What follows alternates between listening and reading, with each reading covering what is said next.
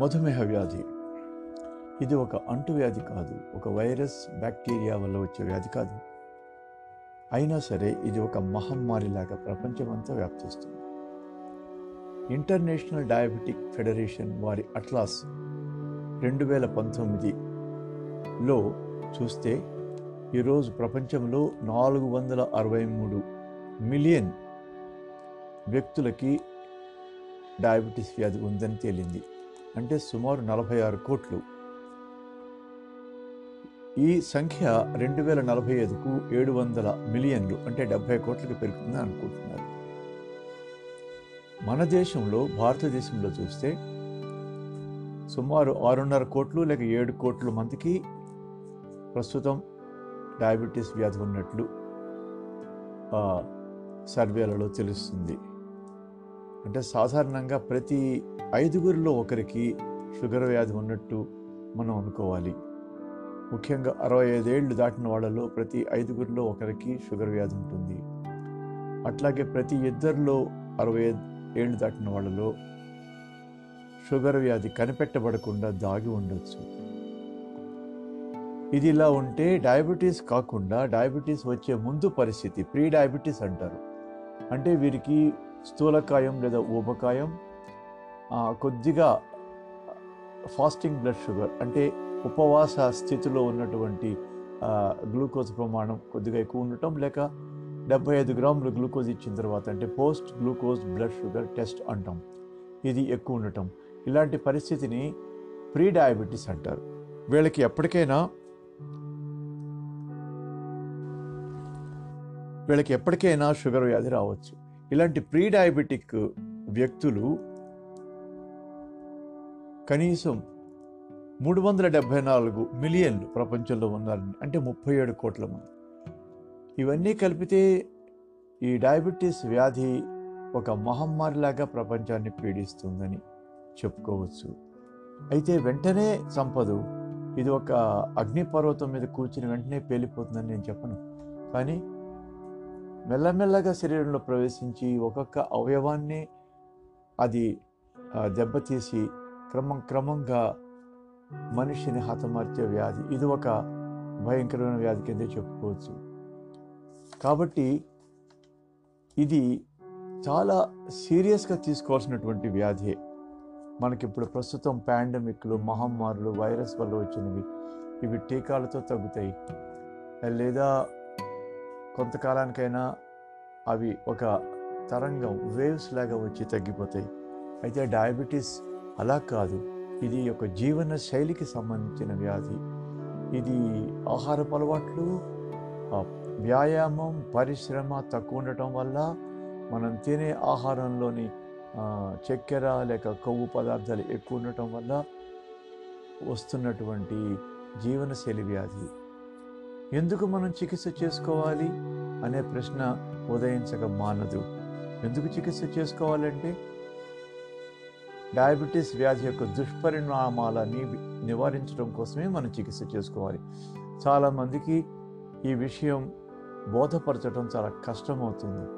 వాళ్ళకి రెండు వందలు తినకముందే రెండు వందల మిల్లీగ్రాములు రక్తంలో చక్కెర ప్రమాణం ఉండొచ్చు. మూడు వందలు నాలుగు వందలు కూడా ఉన్నవాళ్ళు కనిపిస్తారు. వాళ్ళకి ఏ లక్షణాలు ఉండకపోవచ్చు. ఏమీ లేదు కదా మేము ఎందుకు తీసుకోవాలి ఆరోగ్యంగానే ఉన్నాం కదా అనేటువంటి ప్రశ్న వాళ్ళు వేస్తూ ఉంటారు.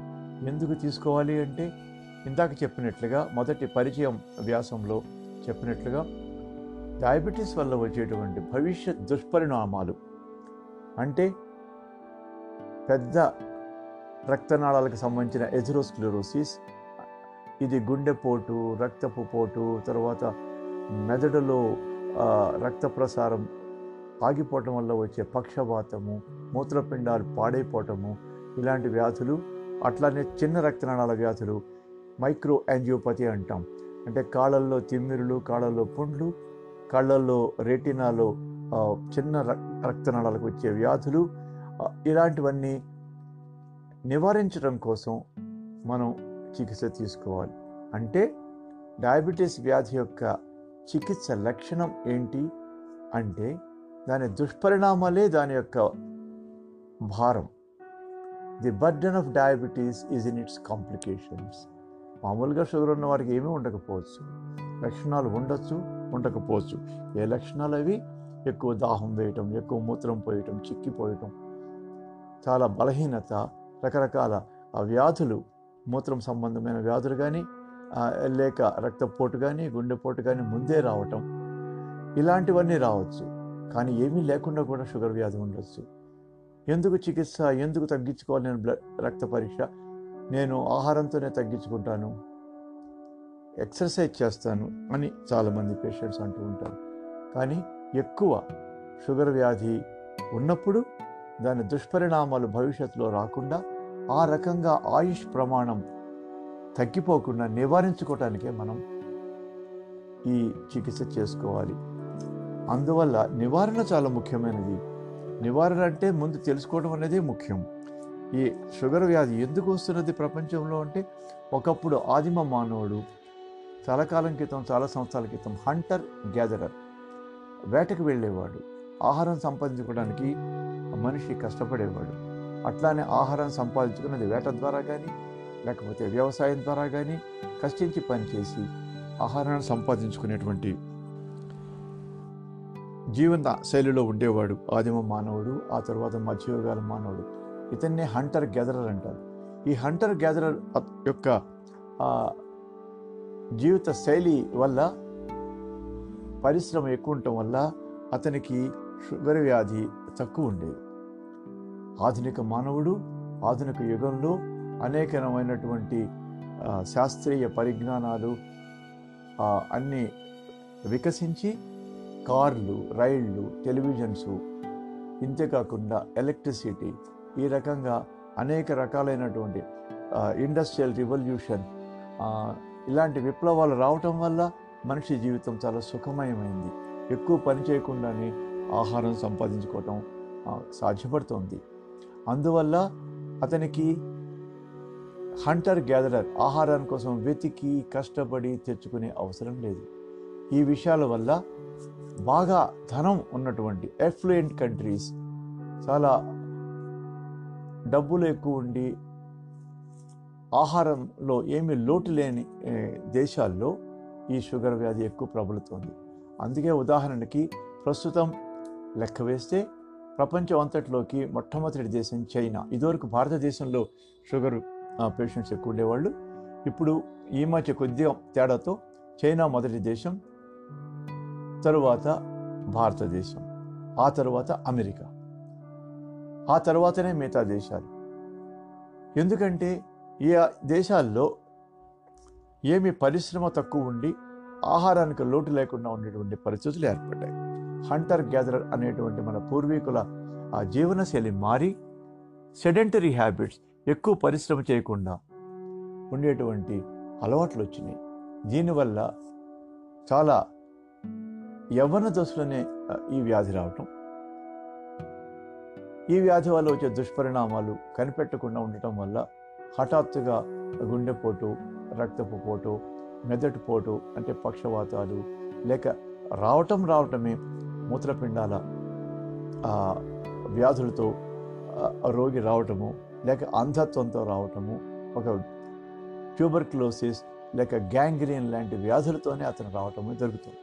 ఇది గుర్తుపట్టి ప్రచారం జరిగి దీని నివారణ కోసం తరచూ మన రక్త పరీక్ష చక్కెర ప్రమాణాలు గ్లైకోజిలేటెడ్ హిమోగ్లోబిన్ అనే సరాసరి గ్లూకోజ్ ప్రమాణాలు చూసుకోవడం వల్ల మనం చాలా వరకు ఈ వ్యాధిని ముందే కనిపెట్టగలం. ఆ రకంగా రాబోయే దుష్పరిణామాల్ని నివారించగలం కాబట్టి ఒక ప్రతి వ్యక్తి కూడా ఈ షుగర్ వ్యాధి యొక్క నివారణని అవసరం ఒకవేళ నివారణ చేయలేకపోతే ముందే గుర్తుపట్టడం ఎందుకు అవసరమో తెలుసుకోవాలన్నటువంటి ఆరోగ్య విజ్ఞానాన్ని తెలుసుకోవాలి. ఆ తరువాత జీవనశైలి మార్పులు అనగా ఆహారంలో మార్పులు మన పరిశ్రమలో మార్పులు ఇలాంటివన్నీ తీసుకుంటే జీవన శైలిలో మార్పులు తీసుకుని తరచూ పరీక్ష చేసుకోవటం ఈ మూడు మూడిటి వల్ల చాలా కాలం మందుల వల్ల కాకుండా ఈ జీవనశైలి మార్పుల వల్లనే మనం ఈ వ్యాధిని నివారించుకోవచ్చు లేదా కొంతకాలం రాకుండా నిరోధించుకోవచ్చు. అందువల్ల ఏ వ్యాధి కంటే కూడా షుగర్ వ్యాధికి ఆరోగ్య విజ్ఞానం అవసరం. ముఖ్యంగా మన భారతీయులలో ఎక్కడ ఉన్నా సరే వారికి ఒకవేళ భారతీయులు విదేశాలకు వెళ్ళినా సరే డయాస్పోరా అంటాం. అక్కడ వారికి షుగర్ వ్యాధి ఎక్కువ ఉన్నట్టు పరిశోధనలో తేలుతుంది. భారతదేశంలో ఉన్న పల్లెటూళ్ళల్లో కంటే పట్టణాల్లో ఉదాహరణకి హైదరాబాద్ నగరంలో పదహారు పర్సెంట్ అంటే నూటికి పదహారు శాతం వాళ్ళకి షుగర్ ఉన్నట్టు. అలాగే చెన్నై ఇలాంటి అర్బన్ సెంటర్స్ పట్టణాల్లో షుగర్ వ్యాధి ఎక్కువ ఉన్నది. ఇక్కడ జీవనశైలి మార్పులు ఆహారంలోని జంక్ ఫుడ్ కొవ్వు పదార్థాలు ట్రాన్స్ ఫ్యాట్స్ అంటారు వాటిని. సులభంగా అరిగిపోయేటువంటి కొవ్వు పదార్థాలు అలాగే చక్కెర ఎక్కువ ఉన్నటువంటి పదార్థాలు. అట్లానే ఏమాత్రము పరిశ్రమ చేయకుండా ఉండేటువంటి జీవన శైలి కార్లలో స్కూటర్లలో వెళ్ళటము లిఫ్టుల్లో తిరగటము ఇలాంటి శైలి వల్ల ఏ కారణం వల్లైనా కానీ పట్టణాల్లో షుగర్ వ్యాధి ఎక్కువ కనిపిస్తుంది. ఇది మనం గమనించవలసిన విషయం. ఎలా నివారించాలి అంటే ప్రతి వ్యక్తి కూడా తనకు వచ్చే రిస్క్ ఫ్యాక్టర్స్ తనకి షుగర్ వచ్చే రిస్క్ ఫ్యాక్టర్ని గమనించుకోవాలి. అంటే కుటుంబంలో ఎవరికైనా షుగర్ వ్యాధి ఉందా? తన బరువు ప్రతి వ్యక్తికి అతని యొక్క పొడుగు బట్టి అంటే హైట్ పొడుగుదా? ఎంత ఉన్నాడు అనే దాన్ని బట్టి అతనికి ఒక ఐడియల్ వెయిట్ ఆదర్శ బరువు ఎంత ఉండాలో నిర్ణయించబడింది. ఉదాహరణకి ఒక వ్యక్తి వన్ మీటర్ డెబ్బై రెండు సెంటీమీటర్స్ ఉన్నాడు అనుకోండి అంటే ఇది అంగుళాల్లో చెప్పాలంటే ఐదు అడుగుల ఎనిమిదిన్నర అంగుళాలు అనుకోండి.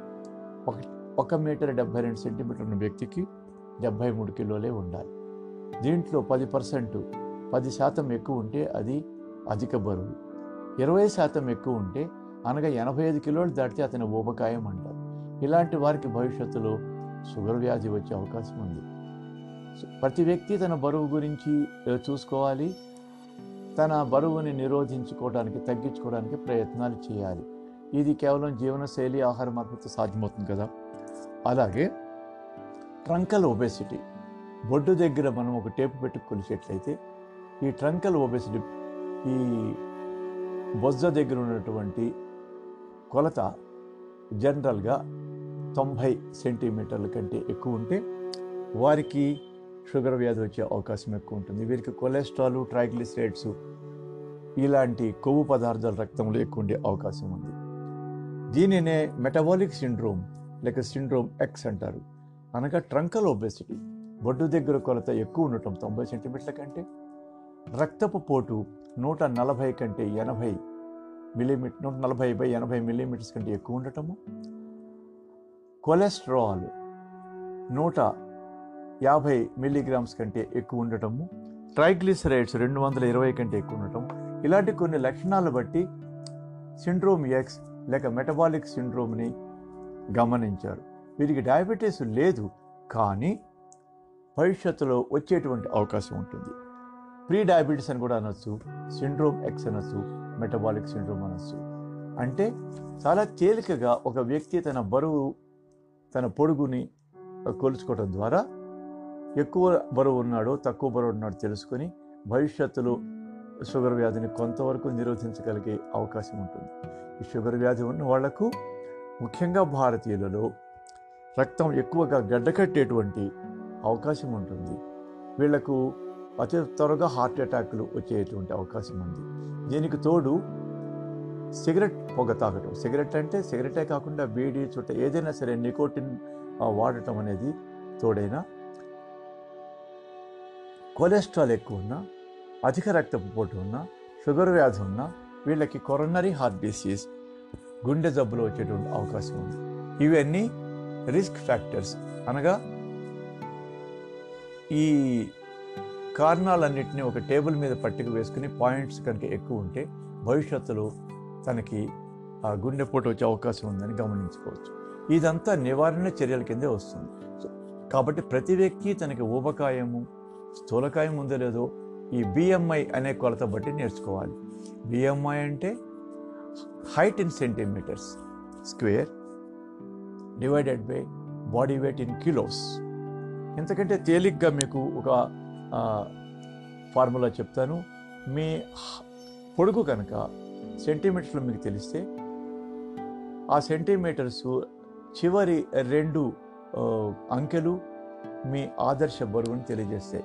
ఉదాహరణకి మీ బరువు మీ హైటు పొడుగు ఒక మీటరు డెబ్బై సెంటీమీటర్స్ అనుకోండి. అంటే నూట డెబ్బై సెంటీమీటర్స్ అనుకోండి. చివరి అంకెలు డెబ్బై కదా? మీ ఆదర్శ బరువు డెబ్బై కిలోలు. ఈ డెబ్బై కిలోల్లో పది పర్సెంట్ అంటే డెబ్బై ఏడు కిలోలు దాటితే అధిక బరువు. ఇరవై పర్సెంట్ అంటే డెబ్బై కిలోలు ఇరవై పర్సెంట్ పద్నాలుగు ఎనభై నాలుగు దాటితే అది ఊబకాయం. ఈ రకంగా మీ హైట్ కనుక సెంటీమీటర్స్లో మీకు తెలిస్తే మీ బరువు కరెక్ట్గా ఉన్నారో లేదో మీరు తెలుసుకోవచ్చు. ఈ రకంగా భవిష్యత్తులో మీ యొక్క బరువు తగ్గించుకోవడం ద్వారా చాలా వరకు ఈ వ్యాధి రాకుండా కనీసం కొన్ని సంవత్సరాలన్నా దాటివేసుకోవచ్చు. ఇవన్నీ నివారణ చర్యలు. అంటే జీవనశైలిలో మార్పులు బరువు తగ్గటం పరిశ్రమ చేయటం. ఇవి ప్రీ డయాబెటీస్ ఉన్నాము లేదో తెలుసుకుని సిండ్రోమ్ ఎక్స్ లేదా మెటబాలిక్ సిండ్రోమ్లో ఉన్నామో లేదో తెలుసుకుని పొట్ట దగ్గర కొవ్వుని తగ్గించుకోవటం. ఈ రకమైన చర్యల ద్వారా మనం టైప్ టు డయాబెటీస్ ఈ డయాబెటీస్లో రకాలు type one type two type three type four. చిన్నపిల్లలకు వచ్చే టైప్ వన్ మధ్య వయసు వాళ్ళకి వచ్చే టైప్ టూ గర్భిణీ స్త్రీలకు వచ్చేటువంటి టైప్ ఫోర్. ఇలా కొన్ని కొన్ని అరుదైనటువంటి హార్మోనల్ వ్యాధులలో వచ్చే టైప్ త్రీ. ఇలాంటి వ్యాధుల్ని ఎలా గుర్తుపట్టాలో వచ్చే వారం లైక్ ఉపన్యాసంలో చెప్తాను. ఇప్పటికైతే ఎక్కువ సాధారణంగా అందరికీ వచ్చేది. ముఖ్యంగా సరాసరి వయస్సు నలభై ఎనిమిదేళ్ళ వయసులో ఇది బయటపడుతుందని అంటున్నారు. కాబట్టి మధ్య వయసులో వచ్చే డయాబెటీస్ని నివారణ చే చేసుకోవడానికి మాత్రం బరువు కంట్రోల్ చేసుకోవటం ట్రంకల్ ఒబేసిటీ పొట్ట దగ్గర ఉన్న కొవ్వు తగ్గించుకోవటం పరిశ్రమ చేయటం బీపీని నిరోధించుకోవటం ఆహారంలో ట్రాన్స్ ఫ్యాట్స్ కొవ్వు పదార్థాలు చక్కెర రిఫైన్డ్ షుగర్ వాడకుండా ఉండటం. ఇలాంటి కొన్ని చర్యల వల్ల భవిష్యత్తులో మనం నివారించుకోవచ్చు. వచ్చేసారి డయాబెటీస్లోని వివిధ రకాలు డయాబెటీస్ నిర్వచనాలు డయాబెటీస్ వివిధ రకాల డయాబెటీస్ని ఎలా గుర్తుపట్టాలి రక్త పరీక్షలు ఎలా చేసుకోవాలి అనే విషయం మీద చెప్తాను.